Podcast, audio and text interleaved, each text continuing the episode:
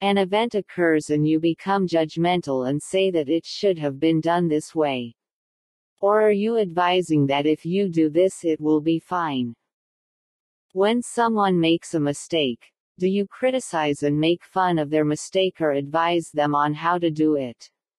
We shouldn't judge anyone. We shouldn't make fun of anyone. Instead, we can advise and correct them. Life is thought.